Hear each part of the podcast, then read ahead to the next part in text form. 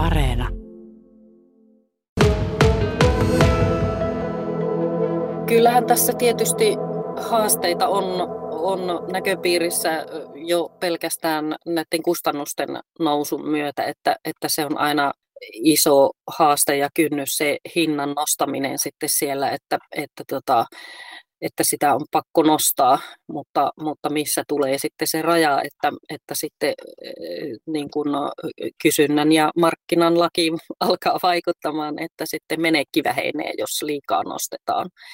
Että, että se, on, se on, kustannukset on noussut tosi paljon, tarhaajathan, ammattitarhaajat varsinkin, niin heillä on paljon, heillä on auto välttämätön kulkuväline, polttoainehinnan nousu vaikuttaa sitä kautta ja, ja, ja kaikki muu sitten tulee siinä, siinä sivussa. Et, eli kyllä, kyllä siellä on, on niin kuin paineita olemassa. Ja, mutta kyllä mä olisin toiveikas ja, ja tota, positiivisella mielellä kyllä hunaja on kuitenkin semmoinen tota, perusjuttu, että kyllä siinä, siinä mahdollisuuksia vielä Suomessa on. Miten tuo korona-aika vaikutti alaan? Nimittäin aika moni saattaa sitä markkinointia ja myyntiä tehdä nimenomaan tapahtumissa, niin nehän oli kaksi vuotta koko lailla seis. Ai, joo, siis äh, semmoisilla, jotka myivät äh, toreilla ja tapahtumissa, niin kuin kaikki tapahtumat oli seis, niin toki semmoisille se vaikutti hyvinkin paljon. Mutta, mutta sitten äh, tarhaajat, jotka, joiden toimintatapa on, että he vievät kauppoihin, lähikauppoihin tai vähän laajemmallekin, niin, niin tota, siellä taas nähtiin aina heti siinä, varsinkin siinä alkuvaiheessa menekin kasvu, niin että, että ei se vähän, vähän riippuu siitä, että minkälainen toimintatapa sillä tarhaajalla on, että, että ei se nyt ihan, ihan niin kuin iskenyt niin kovasti, mutta toki, toki tietysti näiden, että, ja kyllähän se niin kuin isommillekin niin tämmöinen markkinoilla käynti, niin se on asiakashankintaa ja, ja välttämätöntä toimintaa myös, että, että kyllä se, se niin kuin vaikuttaa, mutta vähän niin kuin, että toisaalta se nosti kulutusta ja toisaalta laski, että ei ole analysoitu, että onko se niin kuin, kumpaan suuntaan se niin kuin pääosi on mennyt. Paljonko Suomessa on mehiläistarhaajia? Onko siitä olemassa mitään tilastoa? No heitä on, sanoisinko nyt arvio meillä on, että mehiläistarhaajia kaiken kaikkiaan on noin 3200 ehkä.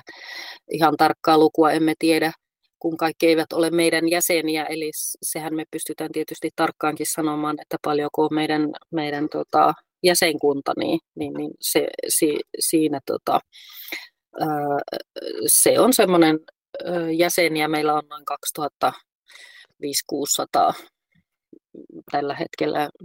Viime vuonna oli 2555, että, että nyt tämän vuoden luku sitten katsotaan siellä vuoden lopussa. Mikä on sinun arvio siitä, että onko, onko selvitetty, paljonko on semmoisia niin sanottuja ammattimaisia tarhaajia ja paljonko on sitten harrastajia näistä noin 3200, mikä on se arvio? Harrastelijoitahan on suurin osa Suomen tarhaajista ja, ja tota, ä, ammattimaisia meillä on noin sata semmoista ihan pääelinkeinona har, harjoittavaa tarhaa, ja, mutta tota, tai ehkä hiukan vajaa, mutta sanoisin noin, noin sata.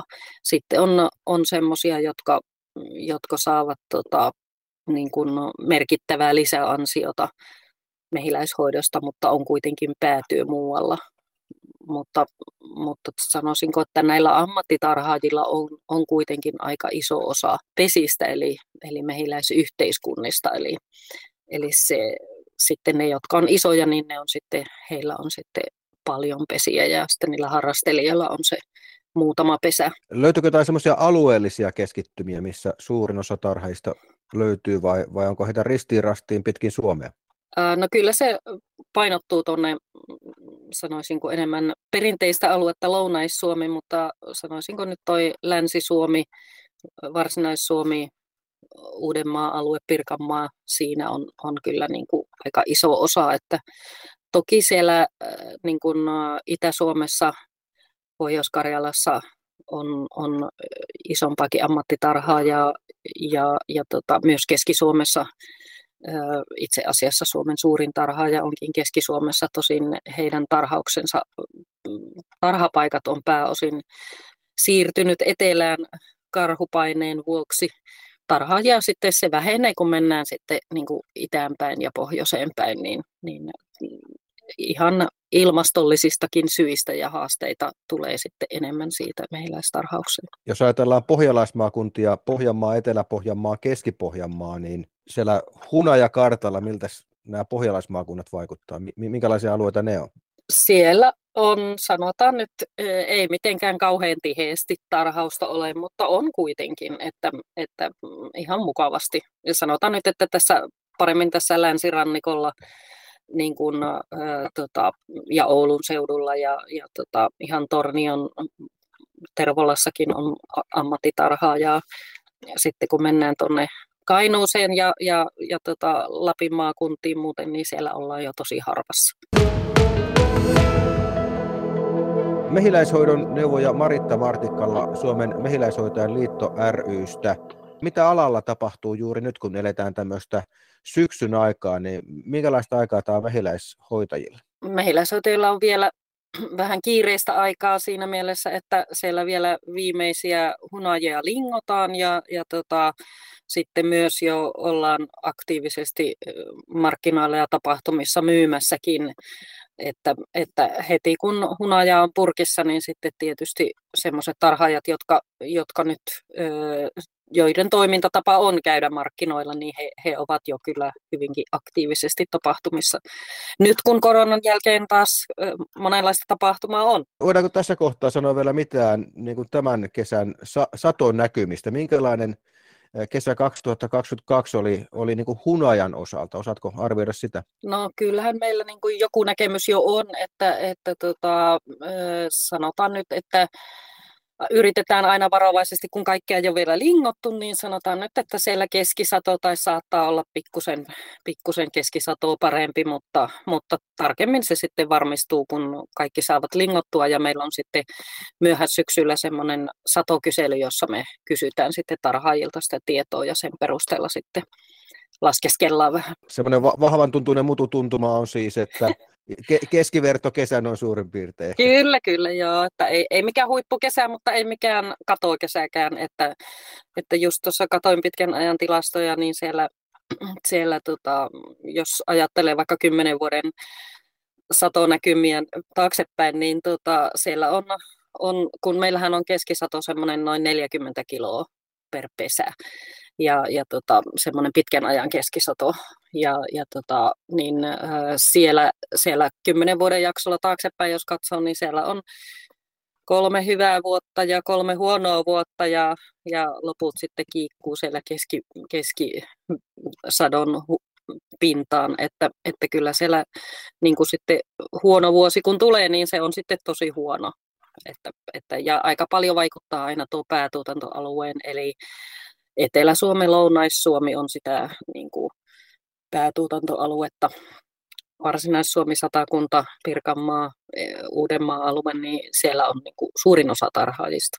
Löytyykö sitten näille sato- tai satokesille, jos on hyvä tai huono sato, niin löytyykö niille jokin yhdistävä tekijä? Mikä selittää, että nyt on kymmenen vuoden ajalta löytyy kolme hyvää vuotta ja sitten toista kolme huonoa vuotta, niin löytyykö näistä jotain sellaista yhdistävää tekijää, että miksi jotkut vuodet on ollut hyviä ja toiset huonoja? Kyllä se hyvin pitkälle on tämä meidän, meidän niin kuin säätila, mikä vaikuttaa tässä, että me ollaan hyvin, hyvin pitkälle sen armoilla, että niin kuin maanviljelys yleensä, niin tota, niin myös tämä mehiläishoitokin, kun me kuitenkin pitkälle perustuu se hunajasato siihen luonnonkasvien tai, tai jonkun viljelykasvin satoon. Siinä voi olla erilaisia vaihtoehtoja. Se optimaalinen mehiläishoitajallahan on sellainen, että on ö, suht aikainen kevät ja hyvää lentosäätä silloin, kun paju kukkii.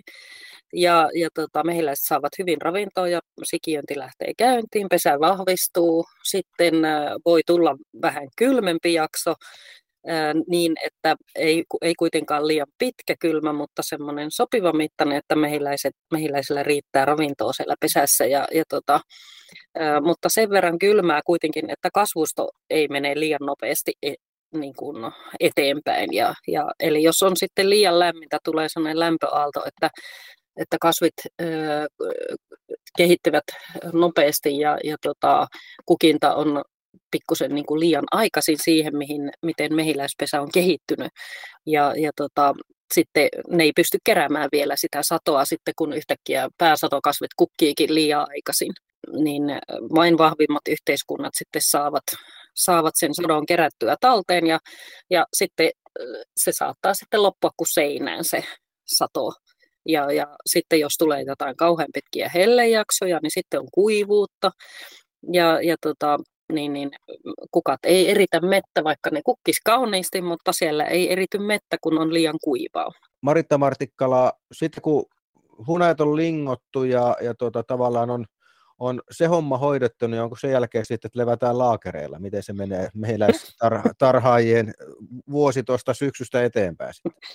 No ei, ei sitä oikein laakereilla pysty lepäämään, vaan siellä on kyllä paljon puuhaa talven ajallekin. Että tietysti jos on vähänkään suurempi tarhaaja, niin siinä riittää sen hunajan kanssa askartelua, eli, eli se on linkouksen jälkeen purkitettava ja, ja markkinoitava ja myytävä ja, ja, ja tota, ahkerasti kuljettava siellä markkinoilla, jos, jos näin haluaa, tai sitten toimitettava kauppoihin sitä hunajaa, tai sitten toimitettava pakkaamoon, ja, ja sitten on sitä kalustohuoltoa, ja, ja tota, niin, niin monenlaista askaretta siinä talven mittaan, että, että mitä isompi tarhaaja, niin sen enemmän sitä puuhaa tietysti talvella on.